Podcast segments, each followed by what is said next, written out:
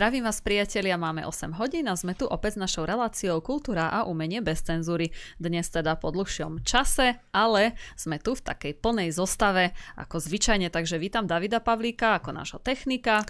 Vážení, vítajte na Kultúrblogu, dnes určite budete tiež súčasťou relácie. Budete písať či už na Telegram alebo na redakcia zavinač kulturblog.sk a ja dúfam, že tam bude veľa e-mailov.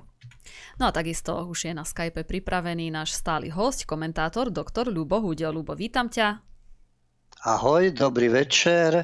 Žiadna cenzúra ani autocenzúra. My si ctíme odvahu odmietať názorový diktát.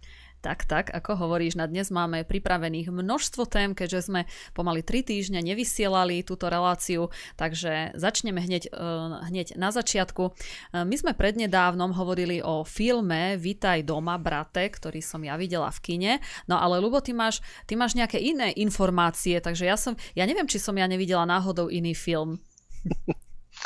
Áno, ja si veľmi dobre pamätám. Ja som videl len ukážky a ako, tak nechcem byť zaujatý, ale uh, už keď som videl Polnišovu, čo tam stvára a videl som, že to bude taký, uh, taký primitivizmus, ktorý bude samozrejme ukazovať Slovákov, aj keď je to teda na Vojvodine v tom najhoršom možnom uh, svetle.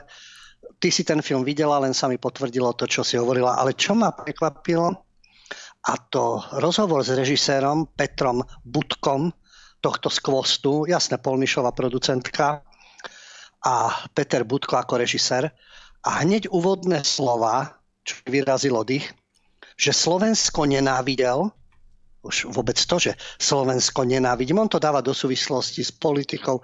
Ja chápem, že môžete neznášať politikov, nejaké politické zoskupenie, systém môžete neznášať a podobne. Íri od hladu utekali z Írska, ale nikdy nepovedali, že nenávidia Írsko a vždy sa hlásili k Írsku a nech tie pomery, nech tam Angličania s nimi stvárali, čo chceli, nech trpeli ako chceli, ale nenávidieť svoju krajinu, tak no ale tak neprekvapuje len tak na okraj. Možno to s tým súvisí, možno nie, ale Peter Budko je homosexuál, mal už s tým problémy, za komunistov vyrastal. Jasné, že dnes je protežovaná skupina, vtedy mal s tým problémy, takže takto všeli, ako tieto komplexy sa prelínajú, tak nenávidel Slovensko a že hrdým Slovákom začal byť, až keď prišiel do Srbska a že našiel medzi srbskými Slovákmi nečakaný svet. Ja to dám len do kontrastu, lebo ty to môžeš porovnať s tým, že čo hovorí režisér a čo ukázal vo filme, pretože on teda sa vyjadril, že zapôsobil na neho prostredie, vzťahy, aké tam ľudia majú medzi sebou a otvorenosť a slušnosť. No ale pokiaľ viem, ty máš iný dojem z toho filmu, že tam asi nebol veľký priestor pre slušnosť a obdivovanie tamojších ľudí tak určite tam nebol žiaden priestor, pretože uh, slušnosť určite teda nie. No ako, pozri, v tom filme bolo hlavne zobrazené tá mieru milovnosť tak, že všetci Slováci, ktorí tam žili, nenávideli, ale nenávideli Maďarov, takže ja neviem, aká, aká slušnosť, tolerancia, alebo neviem čo. No a Uh, hlavne tam všetci pili, ale v kuse od rána, vlastne celý film, celý film sa pilo, uh, nenávidelo sa Maďarov, samozrejme, a nenávideli vlastne všetkých, čo tam, čo tam boli, bola tam závisť, žiarlivosť a kadečo, kadečo možno, neviem, ja som asi videla potom iný film, neviem. Ja už mám fakt taký pocit. No ale ja, režisér... ja to tiež nechápem, hm? lebo tebe dôverujem, že máš ten zážitok z toho filmu a asi si nevymýšľaš, určite si nevymýšľaš a preto ma prekvapuje, že vzhľadom na ten dej, to je ako u nás horná dolná, vždy ožratý, primitívny mm. a Samozrejme, ľudia poukážu na to, že neidealizujeme si. Áno, na dedinách sú opilci, sú určité primitívne prejavy, takisto ako v ktorejkoľvek inej dedine na svete, keby sme prišli, tak nájdeme v ktorejkoľvek dedine na svete opilcov, jednoduchších ľudí, určité situácie, ktoré sú niekedy tragické, niekedy komické. No ale toto je uh, ako samozrejme ten tandem, ktorý má byť Polnišová. Ona bola totiž to aj herečka, aj producentka. Tá si vždy ako kydne na Slovensko, vyšpinie sa každým možným spôsobom. Keď humor, tak uh, z niekoho sa nesmie, z jej obľúbencov Radičova, Čaputová, menšiny, utečenci tam nie ale na Slovensko, čo sa dá. No a tuto zakomplexovaný sodomita, ktorý hovoril o tom, že vždy sa cítil v menšine, mal inú sexuálnu orientáciu, vyrastal počas komunizmu, s nikým sa o tom nemohol rozprávať, teraz je svetobežník, žije v Rio de Janeiro, v Belehrade, na Sri Lanke, v Buenos Aires a podobne. A tento film mal byť o tom, že obec Backý Petrovec vlastne v srbskej Vojvodine sa chystá na oslavy 280. výročia príchodu Slovákov na Dolnú zem. No tak keď to oslavili, ako si aj hovorila, opilstvom, nenávisťou, bitkou, incestom bitkou. a ja neviem čím všetkým. A hromadnou bitkou ešte k tomu? a hromadnou bitkou. On hovorí, že sa stal hrdý slova, keď prišiel tam. No tak neviem, čo si tí ľudia, ak to uvidia v tom Báckom Petrovci vo Vojvodine, že čo si o ňom budú myslieť, keď on tvrdí, že ho to tak očarilo to miesto, že až teraz sa identifikoval so Slovenskom, ktoré doteraz nenávidel. On študoval v Českej republike na Janačkovej akadémii muzických umení v Brne. Vtedy začal Slovensko nenávidieť, lebo vládol tu Mečiar. No, tak hovorím, môžeš nenávidieť Mečiar, môžeš nenávidieť hnutie systém, on už nenávidel Slovensko, pretože vtedy sa o kultúru starali štátni intendanti, ktorí podliehali politickému tlaku. Lebo dnes nie je politický tlak, dnes ani netreba. Taká Polnišová, on tam ani nemusia čiť. Oni pekne automaticky, Pauhofová, Mítaž a tieto spolky liberálne, ktoré všade dostávajú úlohy. Na nich netreba vyvíjať politický tlak. Oni sú už spracovaní, oni sú už povoľní a úslužní liberálni súdruhovia. Tam už vôbec nič nemusia robiť. A on teda, keď hovorí o tej slušnosti a o tom prostredí, tak ja nechápem, že ako mohol niečo také nakrútiť, keď ho tí ľudia očarili, lebo podľa toho, ako hovoríš ty e, o tomto filme, on tým ľuďom naplil do tváre. Takže kde tam našiel slušnosť? Ja to má byť humor. Aha, no skúsme si robiť humor však z iných národov, z iných menšín, z iných entít a podobne a to by bolo teda odsudzovanie. To by Polnišova tam nehrala. Kto vie, či by Peter Budk niečo také nakrúcal. Takže to mi úplne protirečí, ale poviem to otvorene, určite tebe verím a určite neverím Polnišovej a Budkovi. Ona prekvapuje, aké krásne reči vedia mať a pričom produkujú úplný hnoj. Ale Lubo, ešte jeden detail, teraz nad tým uvažujem, že uh, ty si vravel, že Budka, alebo Budko teda, že je gay, ale keď to bola taká komédia, tam nebol ani jeden gay. Či to už bolo také divné aj, prostredie? Aj, aj. Aha, to, keby sa to natáčalo v Dežanéru, tak tam asi by bol gay. Ale prečo nebol v tej slušnej, slušnej dedine, v tej úžasnej, kde sú per, perfektní, prívetiví ľudia? Prečo tam nehral nejaký gay? Nejaký... Tam nebol nikto z menšiny, rozmýšľam vôbec. Žiadna menšina tam nebola prezentovaná. Nepojem LGBT, takisto nie. Takže? No vidíš, tak to nie, no ale zase vidíš, že tá slovenská komunita bola plná nenávisti a alkoholizmu úžasné, ako už krajší obraz sa nedá. Takže neviem, ako to budú vnímať tí Slováci o Vojvodine a to výročie príchodu, pretože nemyslím si, že to bol asi ten pravý obraz. Ale veď komédia môže byť, Kusturica si tiež robí humor, samozrejme v rámci Srbska a e, tých nálad, ktoré boli aj v Bosne, ale je to taký láskavý humor s takým nadhľadom, výborným hudobným podmazom, ale od Polnišovej neočakávam hmm. nejaké dielko, ktoré by bolo vtipné a zároveň láskavé k Slovákom. Na tento Budko, Peter Budko, tak tento, tými vyjadreniami sa mi zdá, že si úplne protirečí. No, neviem, lebo... No, ale ty to môžeš lepšie posúdiť, pretože si ten film videla. Videla, ale poviem ti pravdu, neviem vôbec hrnúť dej, lebo ten dej ani asi tam nejaký žiaden, žiaden nebol, takže ťažko povedať, lebo viem, že sa tam len vždy e, pilo, pilo. Takže nejaký extra bolo, gay, teda, extra nejaký dej ano. tam teda určite, urči, určite nebol. Takže, ale možno, že raz si pozrieš ten film, ale určite komédia to nie je, že by sa teda ako, že by tam bol nejaký láskavý slovenský humor, teda určite nie. Dobre, už keď hovoríme teda o filmoch, tak eh, poďme teda do Čiech, lebo tam sa natáča vo veľkom a nie takéto, uh, takéto treťotriedne, ani nie že Bčkové, ale Cčkové filmy by som povedala. Tak teraz sa dokončil film, v podstate najdrahší film, ktorý kedy v Česku nakrútili režiséra Jákla s filmom teda Žižka, s názvom Žižka, takže Lubo, ty máš nejaké nové informácie? No mňa prekvapil veľmi milo režisér a producent a vlastne spoluautor scenára Petr Jákl, on už dlho hovoril o tom filme a jasné, že e, toto je práve protiklad tej Českej republike, hoci sú rovnako negatívne javy ako u nás, hoci je tam takisto to proamerické stádo, oni ostatným nadávajú, že sú putinofili a podobne. Tí liberálni umelci a ten havloidný odkaz a Žebejk a celé tieto spolky, Geislerka a podobne, čo tí predvádzajú, ale na druhej strane ten český národ mal vždy také silné národné povedomie. Ehm, je to dané aj tým vývojom samozrejme, a tou históriou. Takže oni si nakrútia krásny veľkofilm. Je pravda, že 90% e, výdavkov dali Američania. No ale Jakl je šikovný v tom, bol totiž hosťom v relácii Všechno party u Šípa a tam teda o tom rozprával a tak uvoľne.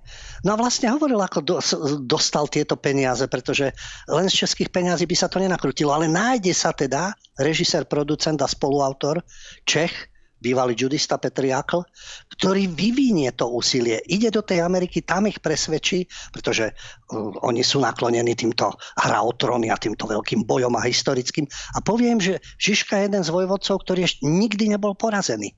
Podobne ako Alexander Macedónsky. To ich zaujalo, navyše on sám hovorí, že aj kamufloval, že jedno oko nemal, áno, nemal jedno oko. A on bol aj slepý, aj tak bol neporaziteľný. No, tak Američanov to nadchlo. Samozrejme, že išli do toho. Ale vrátim sa k tomu, sú tam americké peniaze, hrajú tam herci, rôzni samozrejme, známi a podobne. E, českí herci sú tam okrajovo, ale to povedomie, tá hrdosť, že máme tu nejakého vojvodu, husické obdobie, chcel tam dostať aj Husa, ako sa vyjadril Jakl a jeho cieľom aj bolo, aby si v zahraničí povedali, aha, a pozri, aký príbeh tu majú, akú históriu, čo majú. To národné povedomie, tá hrdosť, nech už je ten vzťah k Husitom, ale k Žižkovi akýkoľvek, tak jednoducho vypoveda o tom, že sú schopní urobiť historický veľkofilm aj za americké peniaze a posilňovať tú svoju históriu toho národného ducha. To je obrovský kontrast oproti týmto našim petolizačom, ktorý teraz má byť nejaký film o Štefanikovi, to som veľmi zvedavý. Slovania to vieme, čo, čo Bebiak predviedol a u nás uh, Jakubisko tiež hovoril, že niečo bude robiť ohľadne Svetopluka, ale nemáme takýto veľkofilm historický, ktorý by na naše osobnosti sa zameral. Ale čo je zaujímavé, politická korektnosť je všade. No jasné, že v titulkoch Jakl, keďže je tá vojna na Ukrajine a v tejto situácii, tak on v záverečných titulkoch až teraz to teda dodával, že je film venovaný všetkým tým, ktorí bojujú za slobodu to venovanie dával až teraz nedávno, ale za tú slobodu bojujú rôzne národy. Niekto si to môže stotožňovať s Ukrajincami, niekto si to môže stotožňovať s rusky hovoriacimi ľuďmi na Dombase, ktorí od 2014. bojujú za slobodu, s Írmi, Baskovia a tak ďalej. Môžeme všade, kade v Európe, Korzičania samozrejme, ktorí bojujú za svoju slobodu. Aj v histórii, aj teraz. E, bolo to také prirovnanie ako William Wallace, škótsky hrdina. No a tu je zase Žižka. Takže má to obrovský vplyv a povedomie, že sa ľudia niečo také dozvedia. My, žiaľ Bohu, takého režisera nemáme, takého producenta nemáme, takého autora, lebo vieme, čo u nás sa nakrúca. Bude to nejaká zvrhlosť, buď sú to nejaké komplexy a hlavne slovenský štát a holokaust. O tomto do nekonečna Mladá Votova teraz zase, čo si splodila zo slovenskej dediny, zase utrapené ženy, zaostalo, zobmedzenosť, bosorka a tak ďalej. Čiže vždy je niečo negatívne, niečo to najhoršie, čo bolo v dejinách, alebo tie negatívne javy, lebo inde nie sú. Minulo ma zaujalo, som pozeral dokument o Islande, tam boli takisto procesy inkvizičné. 20 ľudí tam zabili, teda ako popravili, upálili, z toho len jednu ženu. Ostatní boli bosoráci. To bola asi čarodejnica, oni boli bosoráci. Takže všade sa diali všelijaké negatívne veci. No a postupne ten vývoj teda napredoval. A to, čo ma zaujalo na tom na tej príprave filmu, keď Jakl hovoril o tom, ako Američania tlačili politickú korektnosť, že v tom filme by mali byť aj nejaký napríklad černosy, afroameričania. No on vysvetľoval, že to už tu raz bolo Kingdom Come, eh, kde Vávra zase vysvetľoval počítačová hra, keď Američania tam eh, rýpali, že tam nie sú za eh, menšiny a on im vysvetľoval, presne v 15. storočí v Českej republike nemohli byť Černosi ani Arabi, ani neviem kto ešte. No a Jaklim tiež vysvetlil, odohráva sa to v roku 1402.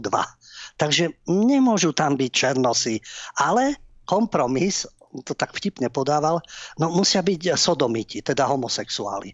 Tak on to tak šikovne vpašoval, že Václav IV, keďže uh, Jan Žižka bol svojho času veliteľom straže Václava IV. kráľa, či Václav IV. nemal homosexuálne sklony, má tam nejaké páža, mu dáva ruku na stehno, takže úloha homosexuálna bola splnená, Američania dosiahli svoje, Černochov ako si, ako si sa nedalo. Takže je to veľmi zaujímavé, aké kritériá, aké prekrúcanie histórie, aké vpašovanie politickej korektnosti existuje a to prichádza tam spoza Atlantiku.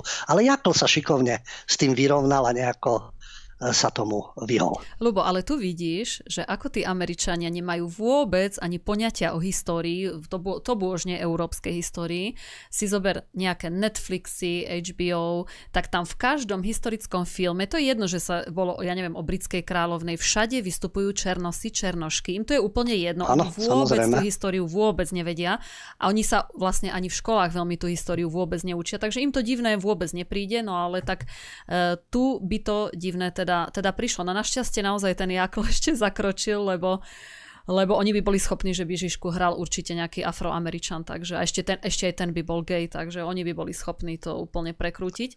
Ale už keď hovoríme teda o, o českých filmoch, tak spomeňme ešte jeden úžasný film, na ktorý teda sa obaja, obaja chystáme, že si ho pozrieme a je to o hudobnom skladateľovi Jozefovi Myslivečkovi a toto si myslím, že toto bude fakt stať za to tento film. Takže tento film Ľubo, približ nám. Tiež je to veľmi zaujímavý počin v Českej republike, pretože my sme nemali skladateľov, my sme nemali vynálezcov, my sme nemali osobnosti, my sme mali len slovenský štát. V tých vymetených hlavách pseudoumelcov nič iné nevedia, len jak papagaj opakovať to isté. A dookola stále. Takže Česká filmová a televízna akadémia vyšle teraz na Oscara, to bude eh, v januári 23, pardon, eh, ten ceremoniál je v marci. V januári budú nominácie. Čiže v marci budúceho roku bude ten ceremoniál, ale už teraz sa prihlasujú diela a v kategórii najlepší zahraničný film bude aj film režisera a scenaristu Petra Václava, ktorý sa nazýva Il Boemo. A to je historický film opäť. Historický, povedomie, osobnosti, hrdosť a tak ďalej. Predstavuje českého skladateľa z 18. storočia Josefa Myslivečka. A vlastne tento film, takisto jak Jakl, to trvalo roky. Aj Petr Václav pripravoval film Il Boemo, viac ako 10 rokov, je aj autorom scenára a približuje osudy vlastne jedného z najslavnejších českých hudobných skladateľov Josefa Myslivečka, ktorý sa snažil presadiť v konkurencii talianských skladateľov. Ale ten film sa natáčal v Českej republike a v Taliansku a vznikol v česko-taliansko-slovenskej koprodukcii. Vlastné nič, ale kšeftíky v rámci koprodukcie to áno. A len tak pre zaujímavosť, e, či dostane Oscara alebo nie, tú zlatú sošku Americkej akadémie filmového umenia a vied, získali doteraz iba dva československé a jeden český film. Tie československé, to čo som povedal na začiatku, to chcel aj Bebiak asi so správou. V 65. obchod na Korze, Janoš Kádar a Elmar Klos, ani jeden Slovak, možno slovenskí občania. Slovenský štát, arizácia, samozrejme. O dva roky neskôr ostro sledované vlaky Jiži Menzel, opäť protektorát, vojna, nacisti, samozrejme. No a potom v 96. kolia od Svieraka. To už máme zase 68. okupácia Rusia už v tomto duchu. Čiže Vysloven, ale tu, nikto nehovorí, že uh, dajme tomu kolia. Obchod na korzet, na to mám svoj názor. To ako vec vkusu. A kolia bol dobrý film, vtipný aj všetko, ale tematicky jasne, že oceňovaný v Amerike a z určitého dôvodu. Lebo ich invázie tie nie sú dôležité, iné invázie na tie treba poukazovať, ale veď, hovorím, ten film je kvalitný, no ale obchod na korze, no, ostro sledované vlaky. Vec názoru, len tematicky je to o tom, čo, komu sa dávajú Oscary. A tento mysliveček, znovu len musím potvrdiť, že tí českí umelci rôzni sú tam, rôzneho názorového zamerania, ale dokážu takéto veľkofilmy, ktoré sú aj v zahraničí a ktoré upozornia, že aha, aj my máme históriu. Nielen e, Windsor a anglická kráľovna, nielen francúzsky kráľ slnko a neviem, nemecký cisári a podobne, v poriadku a Peter Veľký, Rusko a tak ďalej. Ale aj tu sú významné osobnosti a nie len pokiaľ ide o vojvodcov, vládcov alebo nejakých bojovníkov. Takže klobúk dolu, že sa takéto veci nakrúcajú. Ja len ľutujem, že u nás sa nikto nenájde. Ja viem, že je to otázka peňazí, ale ani ochota režisérov hrdosť alebo niečo podobné. Chýba. Ale to je, Lubo, presne Čo v Českej republike nechýba. To je presne, lebo o tom, že dobre, aj keď nie sú peniaze, tak stále tí Česi vedia nadviazať nejakú spoluprácu aj s inými krajinami a urobiť ten film prosto aj inde, hej. A my takisto, veď my by sme mohli robiť nejaké historické filmy, ja neviem, v spolupráci s Poliakmi, s Maďarmi, treba s Čechmi, takisto, veď nám by, my máme o čom, ale ešte jedna, jeden taký detail, že skladateľa Myslivečka hrá zase Vojtech Dík, samozrejme. To je niečo e, obdoba našej Pauhofovej, že ten, ten je všade tiež. Áno, áno, Dík samozrejme, to je tiež to názorovo iný, správne zameraný herec. Áno, kto iný, tak som sa tiež tak zasmiala. Pozerala som potom e, hercov, teda obsadenie. No Pauhofovu som tam nenašla, ani Mauréry, takže neviem, čo sa stalo. ale tak asi málo peňazí, alebo mal, malá spolupráca bola Slovákov na tom, ale veľmi veľa Talianov a zatiaľ je, neviem, či je predabovaný ešte ten film, lebo trailer zatiaľ som videla iba v taliančine, ale tak snáď to bude. Ale naozaj to vyzerá ako, ako zaujímavý film, pretože tí Česi ešte, ešte fakt nepo, nepodľahli tej svojej nejakej tej, tej západnej propagande.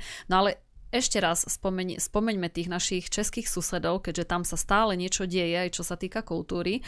Vznikol teraz nový taký ko, ani nie že komický, satiricko-komediálny program s názvom Komici. Tak Lubo, čo ty na to hovoríš? Áno, komici na príjme, nie, ide o to robiť reklamu, ale naozaj e, volá sa tento projekt Komici, bolo to na Primakul. Musím povedať, že zaujala ma tam len jedna vec. Vidíme, to bolo prvé pilotné vysielanie, čo bude druhé. Je to improvizačná show, sú to stand-up komici, čiže baviči na stojáka, ktorí teda e, improvizujú bežne a tam sú dve skupinky, po troch sú rozdelení a súťažia medzi sebou v takom minitíme. A má to byť ako bláznivá zábava, e, vlastne postavená na improvizácii.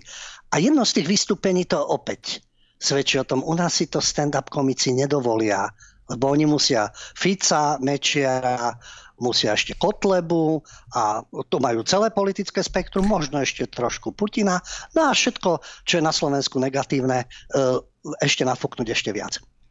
Ale tuto v rámci tohto vystúpenia jeden z týchto e, bavičov na stojáka alebo zabávačov, Andrew, mal taký e, prejav o tom, aké sú pravidla na Oscarov. Už sa k tomu dostávame. Však my sme hovorili o ostrosledovaných vlakoch o obchode na Korze, no teraz sú nominované aj iné filmy, ale on prišiel s tým, že sú pravidlá na Oscara. To znamená, že tie pravidlá určujú, koľko má byť v týme, ktorý pracuje, ale aj v samotnom deji príslušníkov menšín. Nič nové však. Ale to do tej komickej polohy, keď povedal, ja ľutujem, že u nás títo pajáci nie sú schopní odvážneho humoru, keď hovorí, predstavte si, Picasso, keby tvoril v 21. storočí. Avignonské slečny jeho obraz. Určite by prišli títo cancel culture a už by spustili, no nedávaj sa, tam sú slečny, mali by tam byť aj chlapci, najlepšie nejaký transrodový a do toho ešte na tom obraze by mohol byť transrodový vozičkár v pozadí. Presne, lebo všetko musí byť zastúpené. Ten film, ktorý má byť ocenený, tam musia byť zastúpené menšiny. Aziati, Hispánci, Afroameričania, Severoafričania alebo ľudia z Havaja. On sa tak pozastavil. A prečo? Dobre, keď je to z amerického prostredia. Ale prečo nie Pygmejovia? Prečo nie Papuánci? Prečo nie Inuiti? Aborigéni? A podobne. Urobil si humor, Aziati, že sú menšina, je ich 4,5 miliardy na svete. Aká môžu byť oni menšina? On hovorí, my Česi sme menšina on ešte menšieho vzrastu, alebo my menší ľudia. No a navyše, okrem toho, že kto všetko tam musí pôsobiť, tak aj príbeh musí byť okolo takej tej skupinky, musia tam byť sociálne vylúčení, LGBTI, nepočujúci. A tak si urobil humor z toho, že keď bol remake Titaniku, tak Rose je lesbička a Jack uh, síce by bol chlapec, ale obidvaja by boli hluchí. A tým pádom by bola ako politická korektnosť. Nebál sa na plné ústa, toto sú Oscarové veci, tak toto treba. A završil to opäť niečím, čo aha, tu sa veľmi nespomína, 40 pohlaví. Predstavte si, že máme 40 pohlaví, niektorí hovoria 70, on spomínal 40. No a keď má niekto maličkú kaviareň a musí tam mať sociálne zariadenie, čo teraz? 40 toaliet? Dobre, tak aj to je problém. Ale teraz na všetkých tých toaletách, aké obrázky tam budú? Aby vedel, že tento je, sa cíti takto, ten zase ináč, ten sa hľadá, ten je nebinárny, ten je transrodový, neviem. Tak sme späť po takej nečakanej technickej prestávke. Sme trošku vypadli, ale reštartovali sme systém, takže pokračujeme ďalej.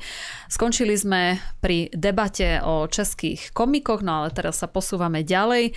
No a spomenuli sme aj e, nekorektnosť, e, menšiny, tvrdý slovník, no a to všetko e, sme našli ešte aj v seriáli Prípady prvého oddelenia v tretej sérii, lebo ty si dal taký podne, takže povedz nám, že akú, aký ten aký seriál teraz si videl, o čom to všetko je. Práve to, čo tu spomínam, samozrejme, že, že aj v Českej republike na Morave a Sliesku majú tých svojich lokajov, tých probruselských, proamerických kolaborantov, fialu, takže majú to isté ako aj my, len tí umelci, tí humoristi sú podstatne odvážnejší. Som si práve teraz, keď nám vypadol server, pozeral aj reakcie na Telegrame a tam viacerí ľudia písali, že keď sledujú českú partičku, tak to sa dá pozerať, ale tú Slovensku vypínajú. To isté.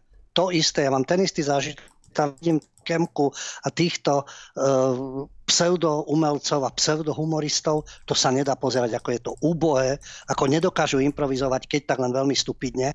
A tá česká partička je skutočne výborná. To je, to je prvá trieda a táto Slovenska, to je štvrtý kanál. Doslova, veď preto je medzi nimi aj rozdiel. Ale čo je zaujímavé?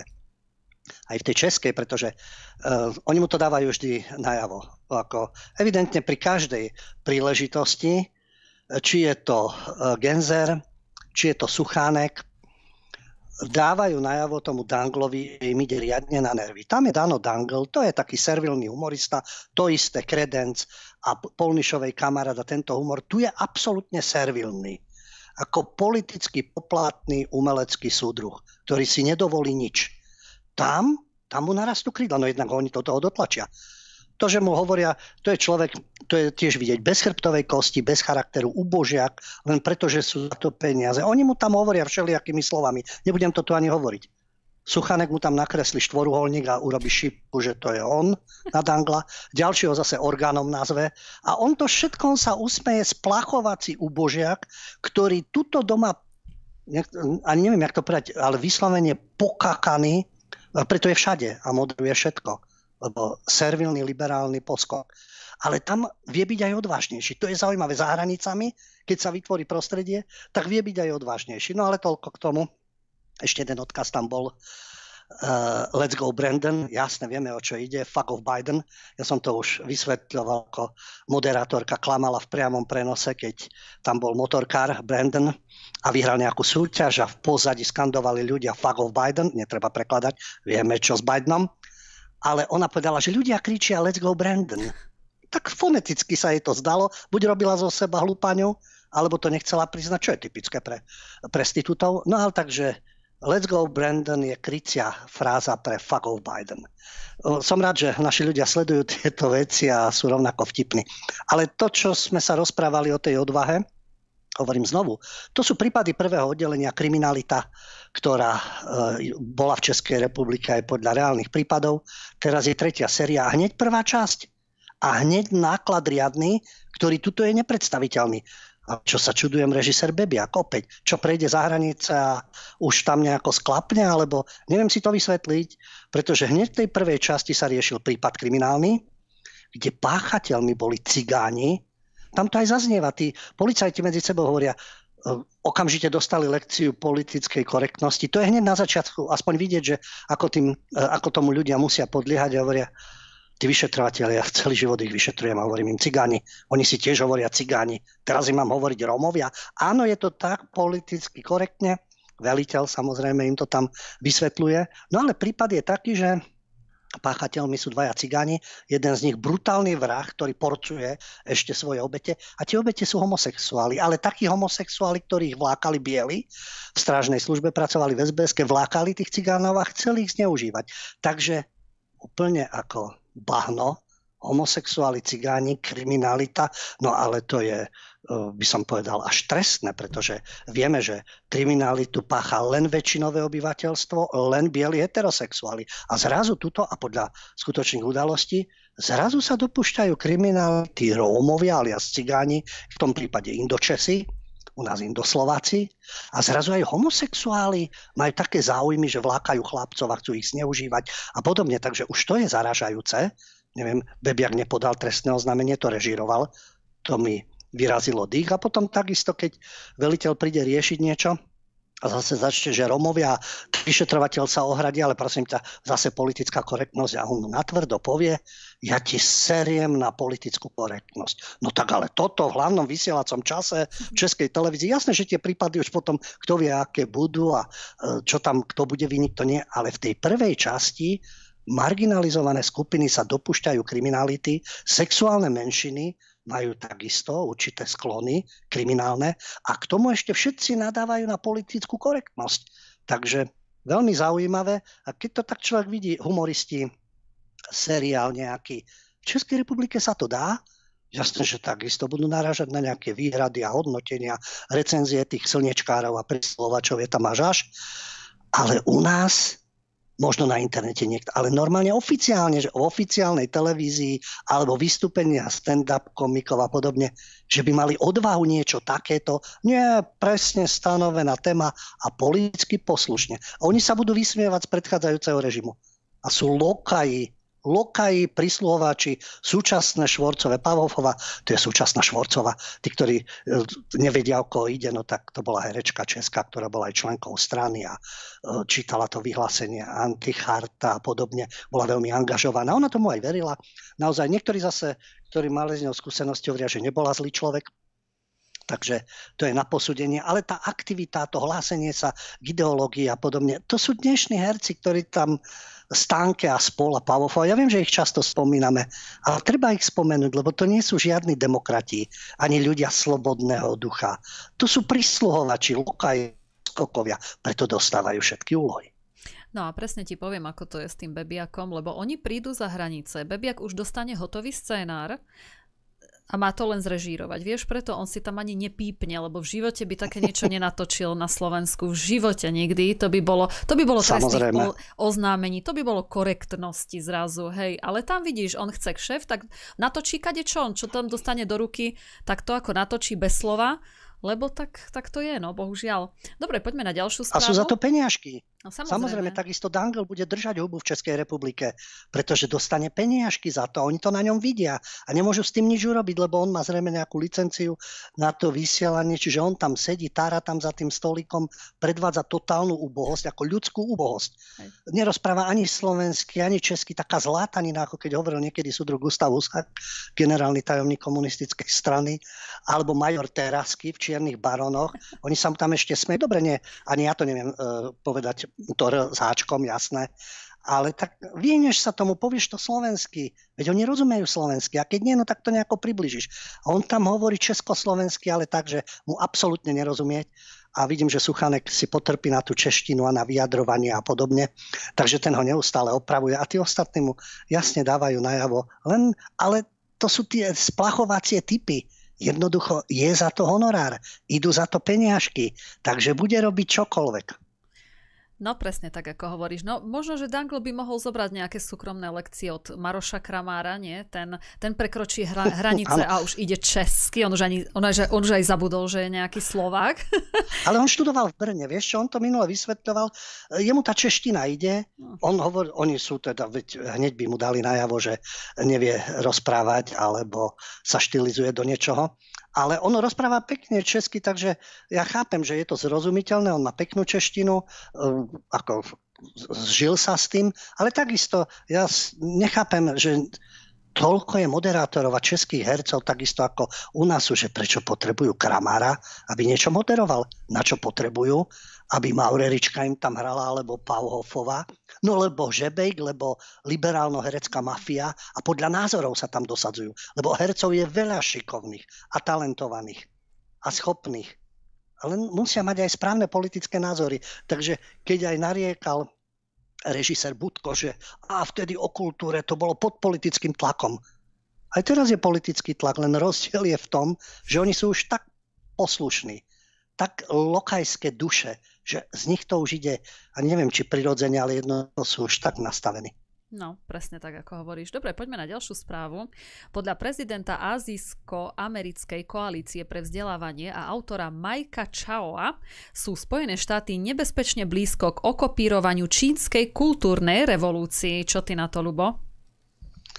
Vieš, vôbec ma to neprekvapuje, lebo to, čo predvádza Amerika, to je kultúrna revolúcia. My sme to už spomínali aj s, iný, s inými autormi, alebo po stopách pravdy, ako to pripomína čínsku kultúrnu revolúciu, maoizmus a podobne, len v liberálnom vydaní. Preto dve strany jednej mince bolševici a liberáli, len jedni sa hrajú na demokratov a druhí na pokrokárov, takže všetci sú progresivisti.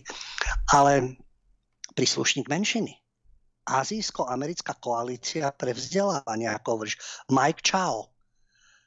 A on sa práve e, zamyslel teda nad tým, že čo sa vlastne v Spojených štátoch deje, pretože vzor, samozrejme, tak sa treba pozrieť, čo sa deje v Spojených štátoch. A hovorí to predstaviteľ kultúry e, menšinovej alebo menšinovej skupiny. No, Počuli sme, eh, Andrew to pekne povedal, Aziatov je 4,5 miliardy, takže aká menšina. No ale keď to zoberieme v rámci Ameriky, nie v rámci sveta. On je prezidentom Azijsko-americkej koalície, Mike Chow, hovorí o tom, že komunistický scénár použili k zničeniu Číny počas kultúrnej revolúcie pred 50 rokmi.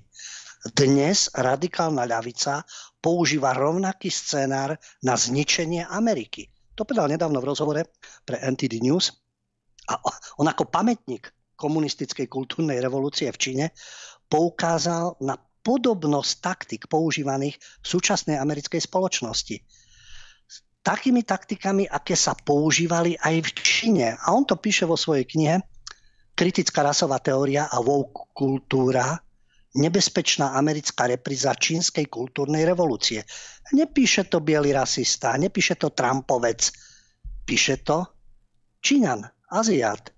A ako píše, ako radikálna ľavica, tak aj komunistická strana Číny používajú marxistické klamstva k nastoleniu morálnej autority. On hovorí o tom, ako sa šírila tá rozdeľujúca marxistická ideológia, v ktorej sa občania delia na utlačovateľov a utláčaných.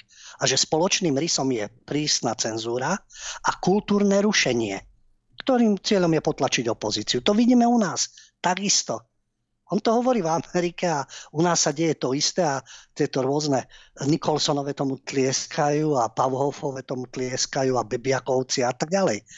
Ako uviedol Čao, zmena kultúrnych hodnôt, prepisovanie histórie a indoktrinácia občanov. To sú spoločné taktiky. Samozrejme.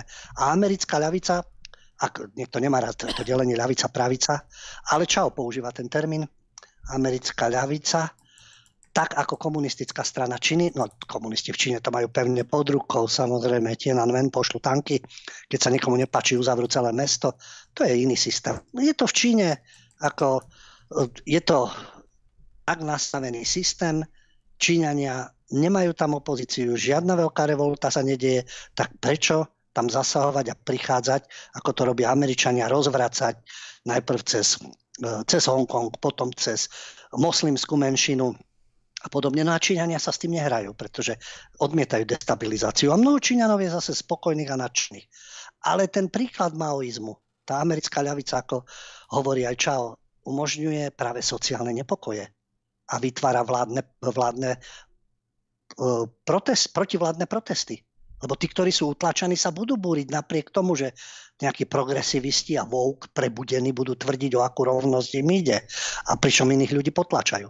Tá kultúrna revolúcia, ktorá bola v Číne, to bolo v rokoch 66-76, keď Mao vyhlásil uh, akúsi trojdňovú vojnu a vniesol do krajiny chaos a násilie. A počas uh, 10-ročného obdobia boli zatvárané školy, ničené historické pamiatky a artefakty, rabované kultúrne a náboženské pamiatky. Dnes sa rúcajú sochy, prepisujú knihy, zakazujú. Milióny ľudí bolo prenasledovaných len pre svoje politické presvedčenie a zomrelo 1,5 milióna ľudí. Progresivisti ešte takéto obete nemajú, ale myslím si, že žiadne výčitky by nemali. No a ešte, aby som A aby doplnila. sa história neop- Ano? Chcela som, že ja by som to ešte doplnila, že nie len v Spojených štátoch, lebo uh, už máme milión príkladov už z Veľkej Británie. V podstate tá Británia ide dosť tvrdo po tom, že tam sa, tam sa všetko ničí od kníh po sochy a ako píše sa o tom len tak dosť okrajovo, ale tam každý týždeň natrafím na množstvo správ, kde to, kde fakt akože veľmi, veľmi ničia svoju kultúru. A čo tam zaujímavé, čo hovorí to, keď tu niektorí, ktorí nás monitorujú a nech nás monitorujú a počúvajú a, a patria teda k tým slniečkárom a nepočúvajú to, čo sa snažíme vysvetliť, keď hneď sa oháňajú rasizmom, lebo spomíname menšiny. Tie menšiny sú rovnakí ľudia ako aj ostatní. Tiež dokážu kradnúť, klamať, podvádzať, páchať násilné trestné činy, ubližovať ostatným a tak ďalej. Takže to netreba idealizovať, ale takto to robí kultúra Netflix a spol, ktorí toto vytvárajú. Ale čo je základný princíp? Čo, ja som to povedal niekoľkokrát. Rovnaké práva, rovnaké povinnosti. Nie je to, že ty si marginalizovaná menšina, lebo tvoje sociálne pozadie, lebo tvoji starí rodičia od 48. odkedy sú tu rozmaznávaní a čo, stáročia aj v iných režimoch a systémoch a nie, a nie, aby sa niečo zmenilo. A či je to v Bulharsku, v Rumunsku, na Ukrajine. Takže chyba je niekde inde ako vo väčšinovom obyvateľstve. Ale europoslanci budú chodiť, stiažovať sa, nariekať, priviesť delegáciu, ktorej členovia by v živote nebývali v cigánskej štvrti, alebo v blízkosti cigánov, možno, že nejakých umelcov, ale tuto budú mudrovať a hodnotiť a tak ďalej. A nebývajú medzi, no Nikolsonova ďalší príklad. A určite nežije niekde na Luniku 9 však. Keď, a chápať sa máme podľa toho, že všetci máme rovnaké príležitosti a všetci máme aj rovnakú zodpovednosť. A to hovorí aj Čau. Vyzval, aby boli rovnaké príležitosti tu nejde o rasovú rovnosť, nerovnosť, rovnaké príležitosti. Aby sa zjednotili všetci Američania a nerozdeľovali. S každým jednotlivcom sa má zachádzať rovnako. A to poskytuje ochrana zákona. Takže keď je ozbrojený Černoch a nafetovaný a rúti sa autom a policajti začnú strieľať, to nie je o tom, že je čierny. Že je nafetovaný kriminálnik a asociál. A že väčšinou z nich väčšinou, väčšinová skúsenosť je takáto, no bohužiaľ, to si vytvárajú oni sami. A to nie len vzťah policie a afroameričania, a rasisti z BLM a bieli poskokovia, ktorí sú okolo toho takisto v kultúre, pretože oni sa zabíjajú medzi sebou.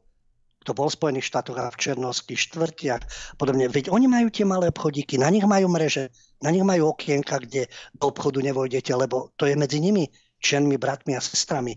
Oni sa likvidujú medzi sebou. No a keď páchajú kriminalitu, no tak potom dôjde aj na zásah policie. Niekedy je to, niekedy je ten zásah prehnaný, niekedy je adekvátny, ale okamžite sú ospravedlňovaní. Takže on upozorňuje rovnaké príležitosti, samozrejme, rovnaké práva, rovnaká ochrana zákona. Aby sa nestalo to, že sa vrátime do etapy pred 50 rokmi v Číne. A to je možno len poznaním histórie.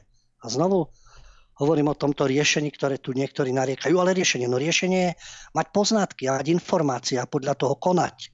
A keď už niekto tvrdí, ale ja tu už všetko viem, tak fajn.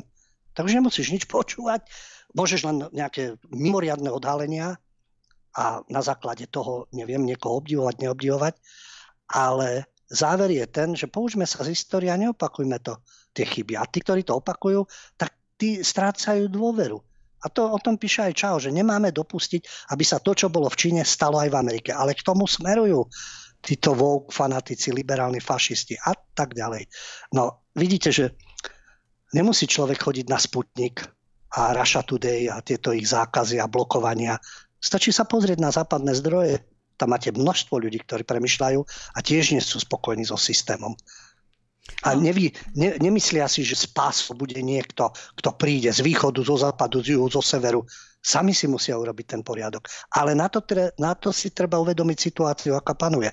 A proti tomu niečo robiť. Hm. Lubo, no teraz by ti dali z hnutia BLM určite, že príležitosti, veď Floyda napadli, lebo bol čierny. On nebol svetovaný, Áno. nerobil problémy, oni ho napadli len preto, Nie. že bol čierny a nemal tie príležitosti ako ostatní privilegovaní belosi. Tak to je. No, ak tak to, to nevieš, no, tak už to vieš. Preto, Áno, preto nespolupracoval, preto uh, zase s falošnou bankou lebo začínal nový život. Predtým síce ohrozoval tehotnú ženu so zbraňou, to bol starý život. A tento nový život bol zase taký, že na hranici, na čiare zákona a podobne. No, e, nehovorím, že teraz budeme ospravedlňovať každý policajný zákon, ale netvárme sa, že každý asociál kriminálnik je svetec a Martin Luther King. Len preto, že má čiernu pleť. Lebo tu nejde o farbu pleti. Tu ide o to, ako sa ten človek správa. Tak. Dobre, už keď si hovoril teda o tých, o tých zákazoch, príkazoch, tak máme tu ešte veľmi dobrý príklad toho zase, čo sa smie a čo sa nesmie. Umelec, ktorý v austrálskom Melbourne vytvoril nástennú maľbu objímajúceho sa ruského a ukrajinského vojaka vyhlásil, že ju po ostrej kritike premaluje. No a proti tomuto dielu sa postavili Ukrajinci, ktorí žijú v Austrálii, no a považujú ho za urážku, teda že sa dvaja vojaci e, objímajú ruský a ukrajinský vojak. Tak Lubo, čo by si na toto povedal teda? No, e, ten tým umelcom je melbourneský umelec Peter Seaton a myslel to dobre. On vytvoril tú nástennú maľbu, kde sa objíma ruský a ukrajinský vojak. A je to trojposchodová nástenná maľba a mala byť mierovým posolstvom. Ukrajinská lobby protestuje. Zase máme vyvolených, takže nedotknutelných, ktorí keď niečo povedia, tak to tak musí byť. Informoval o tom austrálsky denník WA Today. Ukrajinský veľvyslanec v Austrálii Vasil Mirošničenko povedal, že to je urážka pre všetkých Ukrajincov. Ja neviem, keď sa tam objímajú, no nebolo to homosexuálne, sú to vojaci. Neboli sotomite, ale boli to vojaci, ktorí sa objímajú a keby tam bolo niečo, že je ubližované Ukrajincovi, alebo je niečo satirické protiukrajinské, alebo niečo negatívne vo vzťahu k Ukrajiny, to by bola úražka. Nie, toto už je úražka, pretože to je falošná rovnosť medzi obeťou a agresorom a musí byť odstranená. To písal na Twitteri. No, keď povie ukrajinský veľvyslanec, čo má byť v Austrálii, Doteraz to boli väčšinou veľvyslanci z vyvolenej krajiny, teraz už aj ukrajinsky budú. Tam je aj Austrálska federácia ukrajinských organizácií, no veď rôzni, eh, rôzni emigranti sú, aj slovenskí, aj českí. A neviem, že by niekedy za niečo lobovali, nepotrebovali ani. No a nezisková organizácia Art for Ukraine mala vyhlásenie, že boli so Sitnom, s týmto umelcom, v kontakte ešte predtým, než nástená maľba vznikla. On to predstavil týmu tejto neziskovky Art for Ukraine. On to predstavil a vysvetlil teda, že e, ide o obraz, ktorý má byť akýmsi posolstvom mieru. My sa to hneď, že to je necitlivé, nevhodné a e, napriek tomu mal tú odvahu, povedal, že v tom bude pokračovať. Bez ohľadu na to, že aké majú oni výhrady. No a ten dostal teda od niektorých členov umeleckého kolektívu aj pozitívnu spätnú väzbu. No ale vzhľadom na ten nátlak, ktorý bol, e, že je chápané ako úražlivé a tak ďalej, no tak povedal, že to premaľuje a povedal, že on nechce ospravedlňovať ruské agresívne činy, ale že je mu to ľúto aj, že ublížil ukrajinskej komunite, tvrdí, že nemá žiadne väzby na ruskú organizáciu, lebo ako náhle neoslavujete Ukrajincov, tak musíte byť ruský agent. Už to niektorí kritici naznačovali. On sa ospravedlnil, že sa ospravedlňuje ukrajinskému ľudu, ale že jeho zámerom bolo propagovať mier a že verí v jednotu ľudí. To napísal na Instagrame. No a teraz to musí, no musí, no pod tým tlakom to chce premaľovať. No, a tu vidíme slobodu umelca. Jemu sa nariadí, čo má, ako má chápať mier, ako má chápať jednotu ľudí. Aké posolstvo má vyjadriť. No ale vidíš, Čiže Lubo... politický nátlak, politické vydieranie. No ale Lubo, vidíš, to je presne toto, že tí mierumilovní Ukrajinci sa hneď postavili. A tiež ale určite veľmi veľa aj Rusov žije v Austrálii a tí ako nespomenuli, že by sa proti tomu nejak postavili. A na druhej strane ja súhlasím s autorom, že je to prejav podľa mňa mieru.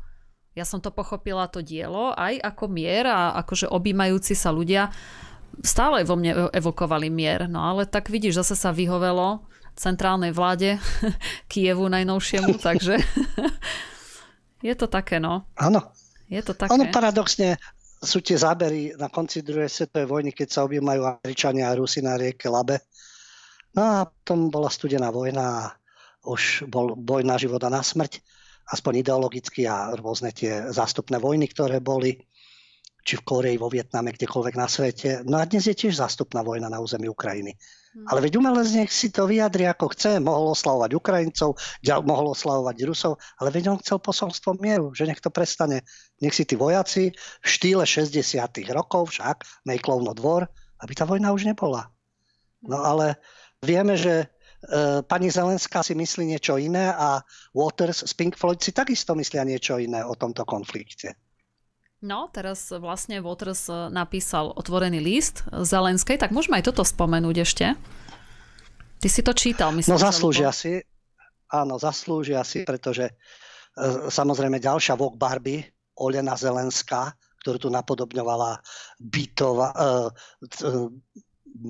byto Cigániková a Kolíková ministerka, keď sedeli na schodoch, tak ako Zelenská na obálke Vogue, tak Zelenská bola pobúrená kritikou Rogera Watersa, známy zo skupiny Pink Floyd, ktorý jej adresoval otvorený list, v ktorom kritizoval aj prístup Kieva v rusko-ukrajinskej vojne. Waters asi nebude ruský agent, samozrejme, a takisto e, neobhajuje jednu z tých strán, len hovorí, aby tá vojna skončila.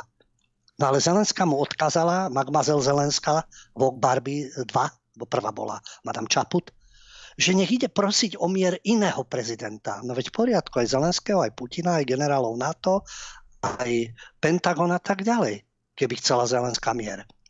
Totiž on e, reagoval na jej vystúpenie v programe BBC, to je program Nedeľa s Lavrou Knsbergovou. A tam Zelenská hovorila o tom, že pokiaľ bude podpora Ukrajiny silná, bude kríza kratšia. Waters nemá tento názor a napísal je, že vážená pani Zelenská, moje srdce krváca za vás a za všetky ukrajinské a ruské rodiny zničené strašnou vojnou na Ukrajine. Píše v tom liste, ktorý zverejnil na svojom Facebooku. A uvádza, myslím, že to môže závisieť na tom, čo myslíte podporou Ukrajiny. Pokiaľ podporou Ukrajiny myslíte to, že Západ bude naďalej dodávať zbranie armádam kievskej vlády, obávam sa, že sa tragicky mýlite prilievaním oleja do ohňa v podobe výzbroje nikdy v minulosti nefungovalo ako prostriedok na skrátenie vojny. A nebude fungovať ani teraz. Najmä preto, že v tomto prípade je väčšina paliva hádzaná do ohňa z Washingtonu, ktorý je od požiaru v relatívne bezpečnej vzdialenosti. A pretože hádzači paliva už deklarovali záujem na to, na to na tom, aby vojna trvala čo najdlšie Takže podľa Watersa aj on si želá ako Zelenská, aby na Ukrajine zavládol mier ale zámerom podľa neho nemá byť bojovať do posledného ukrajinského života, v horšom prípade do posledného ľudského života. No a apeluje na Zelensko, aby Ukrajina ukončila túto občianskú vojnu na východe krajiny a tým nastolila mier v Dombase a čiastočnú autonómiu dali Donetskej a Luhanskej oblasti. A ďalej, aby Ukrajina ratifikovala a realizovala dohody známe ako Minsk 2.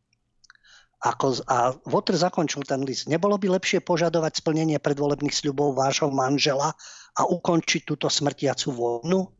Lebo hovorím, ako zabudlivé mozočky Alzheimerovci si myslia, že to všetko začalo v februári 2022 a nie v 2014. To má ešte pred tým oranžovou revolúciou a všetkými tými hrami. Waters, my sme už spomínali, to je človek, ktorý má svoj politický názor, nehambí sa za ňo a nebojí sa. To nie sú plazivý lokaj zo slovenskej trapnej scény. On už v auguste hovoril, že John Biden je vojnový zločinec. Let's go, Brandon. Ktorý prilieva na Ukrajine olej do ohňa, čo je obrovský zločin. A takisto zastáva názor Waters, že Spojené štáty vojnu na Ukrajine predlžujú, namiesto toho, aby ukrajinského prezidenta Zelenského priviedli k rokovaniam. Keby Biden chcel, vojna by zajtra skončila. Toľko Roger Waters. No presne tak. A nie len Biden, ale keby chcel aj Brusel, Európska únia, všetko, všetko by sa dalo. Všetko no, všetci dalo, zainteresovaní, samozrejme. Keby bol nejaký záujem. Tak asi takto. Dobre, poďme ešte do Nemecka. Je to trošičku staršia správa, už asi myslím, že dva týždne, keď nie viac. Totižto v, Nemec- v Nemecku zakázali Vinetua, pretože sa im zdá veľmi rasistický a ide o kliše dokonca dokonca ako je kliše, takže ho teraz e, zakázali. Takže Lubo, spomeňme ešte aj túto vec, lebo je to veľmi smutné, kde ešte aj Nemecko vlastne pokračuje akým, akým progresívnym a veľmi zlým smerom. Musím ťa hneď aj na začiatku popraviť, lebo silniečkári prišli s tým argumentom a článok tomu venovali v českých médiách, že čo to je za demagogiu, že je Vinetu zakázaný. No nie je zakázaný ako na celom území Nemecka. Tu len títo Vogue, ultraľavičiarsky a progresívny, skonštatovali, že Vinetu je rasistické dielo a televízia ARD oznámila, že už nikdy neuvedie Vinetua. To je televízia ARD. Ale iná televízia, CDF, uviedla, že bude Vinetua vysielať aj naďalej. Takže on nie, že by bol zakázaný, ale tu je tá snaha tu vidieť týchto fanatikov, so skreslenými predstavami o histórii, ktorí vnúcujú kultúrna revolúcia vlastne. Maoisti, ktorí si dnes hovoria progresivisti. No áno, Lubo, a ja ťa Čo sa snažia vnúcovať ostatným. Chvíľočku. Ja sa ešte doplním, lebo v Nemecku ano? zakázali dve knihy o Vinetuovi, čiže nie film, ale dve knihy zakázali na tvrdo v celom Aj knihy, Nemecku. áno. Áno, takže... áno, to je vydavateľstvo Ravensburger, nemecké vydavateľstvo, pretože zautočili na nich na internete. Oni chceli vydať nové detské knižky s Vinetuom. No ale tým, že to sú rasové stereotypy a že mm, také nevhodné privlastňovanie si indiánskej kultúry, no tak stiahli tieto knižky aj materiály k ďalšiemu filmu Mladý náčelník Vinetu. Takže v prvom rade ARD a Ravensburger, dobre, ako ten silniečkársky, tá hra, že ale to nie je zakázané, ale tá snaha, čo sa odohráva v ich hlavách. Keby mohli, tak to prikážu celému Nemecku. Lenže nemôžu to prikázať, ale zastrašujú. To sú ich metódy. Najlepšie, že skutočný potomok kmeňa Siuxov to odkázal aj Vogue aktivistom. Uh, ide o, to je Siux Robert Packard, ktorý mal svoje video, uh, to zverejnil server Bild Deutschland a hovorí, že on si myslí, že to je prehnaná reakcia. Aj to, že vydavateľ stiahol tie knihy z trhu, že prečo? Ja som na strane Vinetu a podporujem jeho príbehy a naštvalo ma, že sa ho snažia takmer vymazať. To hovorí skutočný Siux. A necíti sa vôbec diskriminovaný a nevidí nič diskriminujúceho alebo rasistického na Vinelovi. Podľa neho tí severoamerickí indiáni, ktorí tam žijú skutočne, oni nikdy o Vinetuovi ani nepočuli. Takže tieto snahy, ako neubližíme indiánom, tu sa ich vôbec ani netýka. A ja len dám do súvislosti našu realitu svojho času, keď si pamätáte, to bolo myslím 90. rokov alebo začiatkom 21. storočia, boli veľké billboardy, kde bol Vinetu a All Shatterhand, ako uzatvárajú pokrvné bratstvo, majú tie zápestia, teda pritlačené k sebe. A to mali ľudia proti rasizmu, tieto billboardy. A bojovali teda proti rasizmu cez Vinetu. A vtedy to bolo dobre. A teraz už zrazu Vinetu je nevyhovujúci to už je znevažovanie indiánskej kultúry a ich privlastňovanie si a obviňovanie. Ja si myslím, že vtedajší už rodiaci sa silniečkari ako Milo, ktorý tam bol pochopiteľne a ďalší, ktorí tam aktívne vystupovali, ty si vtedy ani nepomysleli, že raz bude v tu problém. No a vidíte, kam to, aké obratky to naberá, aká je to zvrátenosť, že to je skutočne absurdistan, čo si dovolujú títo nevzdelanci, agresívni, ktorí sa tu hrajú na dnešných maoistov. Ale musí im to povedať Číňa, z Ameriky. Ale oni to zrejme nepochopia. Preto musia byť protiopatrenia, aby e, títo, títo politicky narušení jedinci nám tu tárajú do fašizme a o minulosti idú nastoľovať nejakú novodobú diktatúru. No presne tak. A ja si teraz už postupne čítam. Dáme si ešte krátku prestávočku a pôjdeme potom už na vaše otázky. Tak sme späť po krátkej prestávočke, no a teraz už e, čítam vaše, vaše komentáre na, e, na Telegrame, takže máme tu prvú otázku, že čo hovoríš na to, že do filmu Pána prstenov sa pretláča afro, teda skôr vieme teda o čo ide, že veľa, veľa ľudí toto obsadenie vytočilo. Áno, je to ale aj pravda, lebo na začiatku, ako začal pán prstenov, tak to obsadenie bolo úplne iné, ale stále je to čiernejšie a čiernejšie momentálne. Takže, Lubo, čo ty na to hovoríš? Neprekvapuje.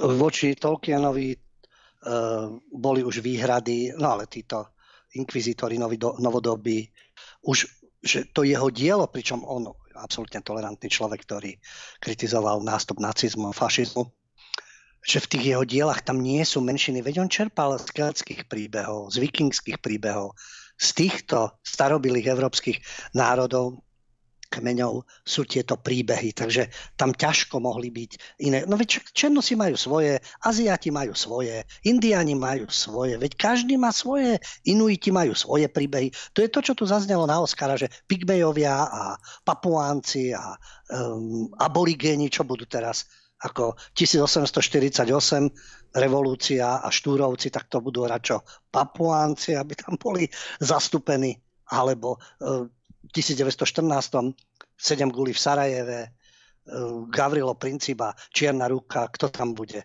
Budú tam papuánci v tej organizácii, alebo e, neviem už, kto by tam asi mal byť zastúpený, afroameričania. No v Robinovi Hudovi sú afroameričania. Takže aj do týchto príbehov sa už podsúvajú. Veď filmy, no ale tak nie historické filmy, ale Marvel, čo produkuje rôzne fantazíne príbehy, tak roz, e, vikingské ságy, legendy, už tam sú afroameričania vo vikingských ságach, takže ja sa potom čudujem, prečo Mandelu alebo Martina Luthera Kinga a tieto ich hnutia čiernych panterov, prečo tam nehrajú napríklad Indiáni alebo Číňania by mohli hrať však. A Mandelu by mohol hrať uh, ktokoľvek, Thajčan alebo Indonézan, prečo by nemohol. Teraz sa šíri v výslosti so smrťou kráľovny Alžbety sa šíri, že Netflix, keď urobí film o Alžbete kráľovnej, no tak to bude Černoška, pochopiteľne. A ešte to má také transrodové rysy pomaly černošský, a sa bojím povedať chlap, černošské to, nebinárne, bude hrať kráľovnu.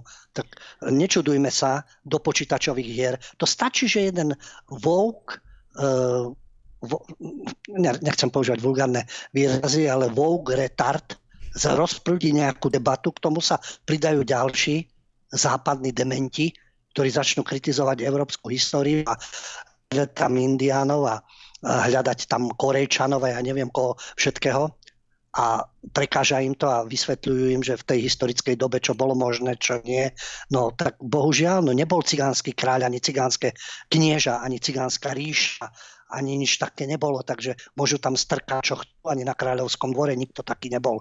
Tak e, umelo to tam vytvárať, to je skresľovanie, no ale skresľuje sa nielen história, nielen legendy, pohľavia sa menia a um, to, čo tam zaznelo mm, aj v komikoch, že Rose v Titaniku a to je len príbeh, môže hrať na vozičku lesba. Takže Snehulienka by tiež mohla byť transrodová, nejaká handicapovaná, lebo to nie je o tom nevášiť si tých ľudí alebo znevažovať ich, ale nie umelo čo si vytvárať a vnúcovať to ostatným a tvrdiť, že je to správne. No ale Lubo, tak ako si povedal, že Tolkien čerpal z tej vikingskej starej mytológie, kde predsa e, fakty černosti vôbec neboli, tak odkiaľ ich tam vziať? To je ako keby presne teraz Jakl ako dával do toho Žižku, dával, ja neviem, černožských vojakov alebo černožských vládcov nejakých, ktorí tu presne vôbec absolútne neboli a nesedí to vôbec ani nejak... Oni, oni teda povedia, že ide o fantasy film, no a tým pádom je to vybavené, že nejde o historické veci. Áno, ale... môže tam byť čokoľvek, jasné. Áno, lebo teraz sú nové fantasy filmy, to doteraz nebolo, ale si všimni, teraz to pomenovali fantasy a tým pádom tie kvóty už tam tlačia, už sa to dá, hej, lebo niekedy to bolo už... Sa naplňajú. Áno, sa naplňajú. Napríklad teraz aj na, net, na Netflixe je, sú rôzne historické fil, teda seriály, ktoré sa opierajú o mnoho tých uh, rôznych historických faktov, ale napísané je fantasy. Už nie je, že historický film, ale všetko je historický pomlčka fantasy, hej, aby náhodou si nepovedal, no ale tak uh, neboli tam Aziati, neboli tam Černosi niekedy v dávnej Británii, hej, medzi tým, medzi tou aristokraciou, lebo však teraz tam behajú baróni v parochniach, Černosi. Vyzerá to fakt ako, no, no nevyzerá to ani vôbec uveriteľne. To ako keby v tých afrických, však aj Afričania majú svoju kultúru, keby v tých afrických filmoch, ja neviem, medzi tými chatrčami pobehovali bieli masajovia, hej, tak tiež to vyzerá debilne v podstate. To by si im ukradla ich kultúru, samozrejme, to je ako s Vinetuom. E, Čierny panter film, takisto fantasy, kde sú len černosy Černoch kráľ, Černoch bojovník, vytvára si svoju ríšu a podobne. A žiaden problém, pričom Čierny Pantery bola organizácia v 60. rokoch, ktorá kvázi bojovala za černožskú rovnoprávnosť, ale v podstate za černožský rasizmus e, v jednom z tých aj filmov, ktoré boli ešte v 70. rokoch a nebola politická korektnosť, pevno zapačov v Bronxe a policajti sa tam medzi sebou rozprávajú a myslím, že tam hrala aj Paul Newman. Hovorí, kto sú to tí čierni pantery? To sú takí černovskí revolucionári. A v čom spočíva tá ich černovská revolúcia? Znásilňovať biele dievčatá. No to je, no ale to boli 70. roky.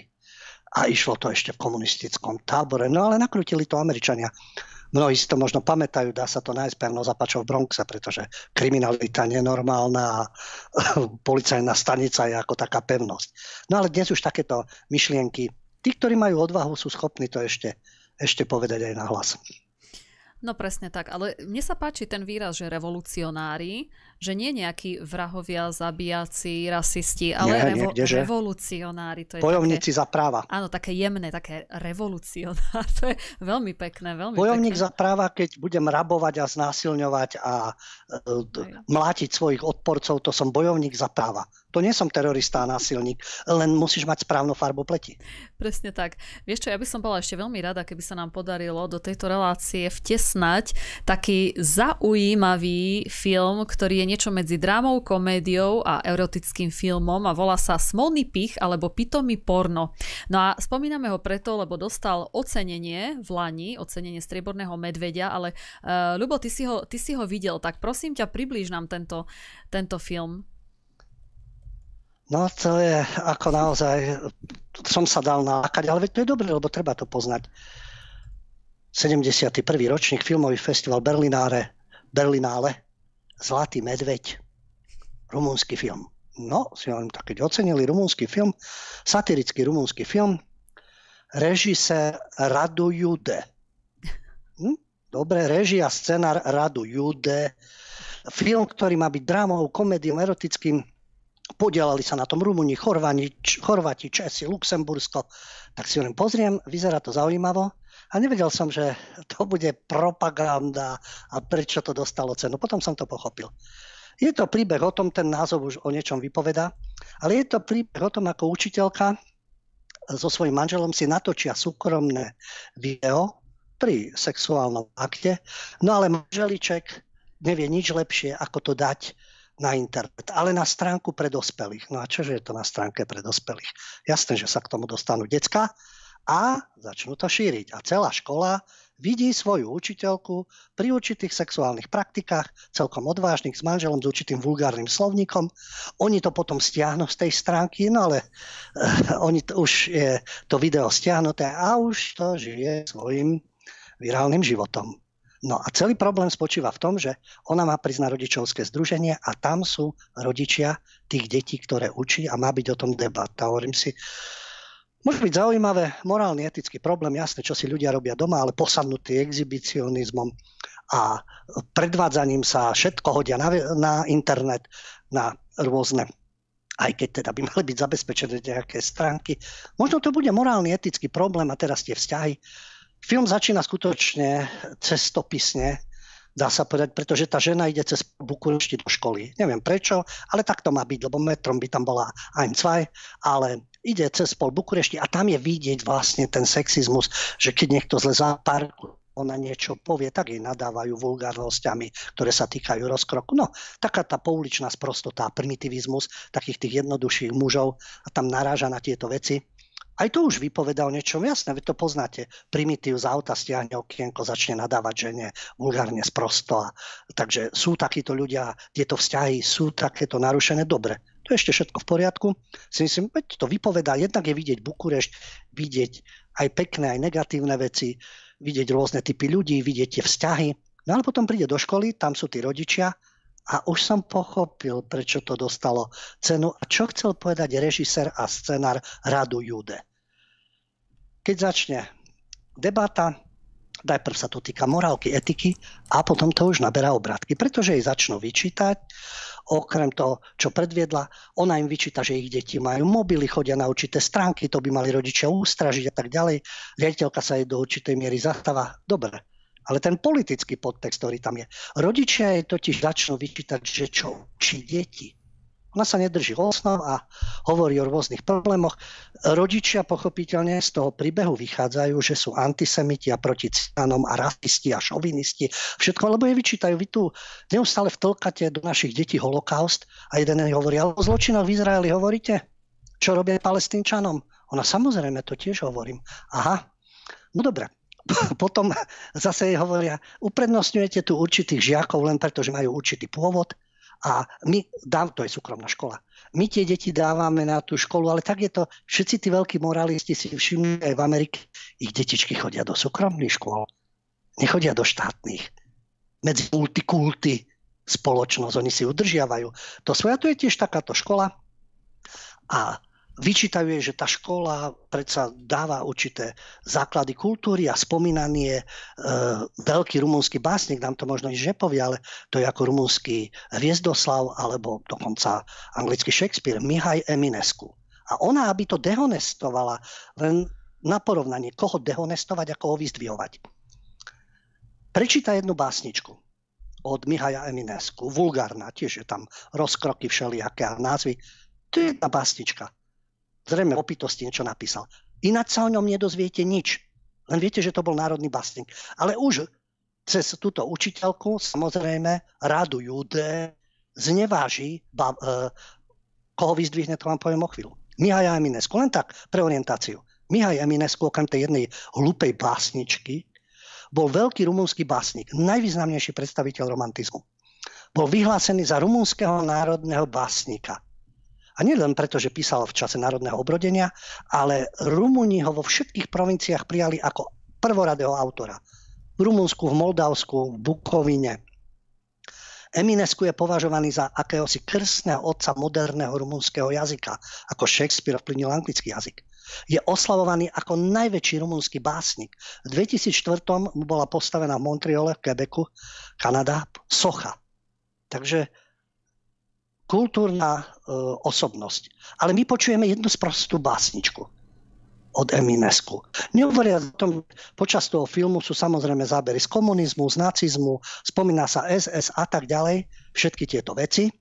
Iné sa nie, samozrejme, to sú tie, v tom sú Rumúni najhorší, keď mali železnú gardu, keď vlastne e, riešili svoje veci v rámci druhej svetovej vojny, potom čo stváral Čaušesku, ale veď, dobre, veď tie veci sa diali. Prečo nie? Ale len toto je tam ale koho, čo učiteľka učí deti, aké, o akých osobnostiach im hovorí.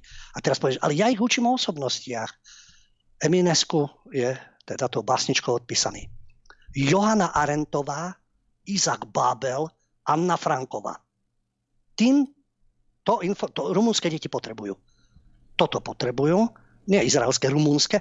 A teraz si len približme, že koho to vlastne radu Jude cez film, ktorý špini celú rumúnsku históriu, len tie negatívne totalitaristické obdobia spomína. Eminescu je obmedzenec, ktorý napísal sprostú básničku, ale čo sú osobnosti, aby ich deti poznali. Tak poďme za radom. Áno, Frankov netreba, o, netreba predstavovať, samozrejme, druhá svetová vojna, tábory, SS, e, udajujú a tak ďalej, židovské dievča. Ale kto je Johana Arentová, keď sa už učia o nej deti?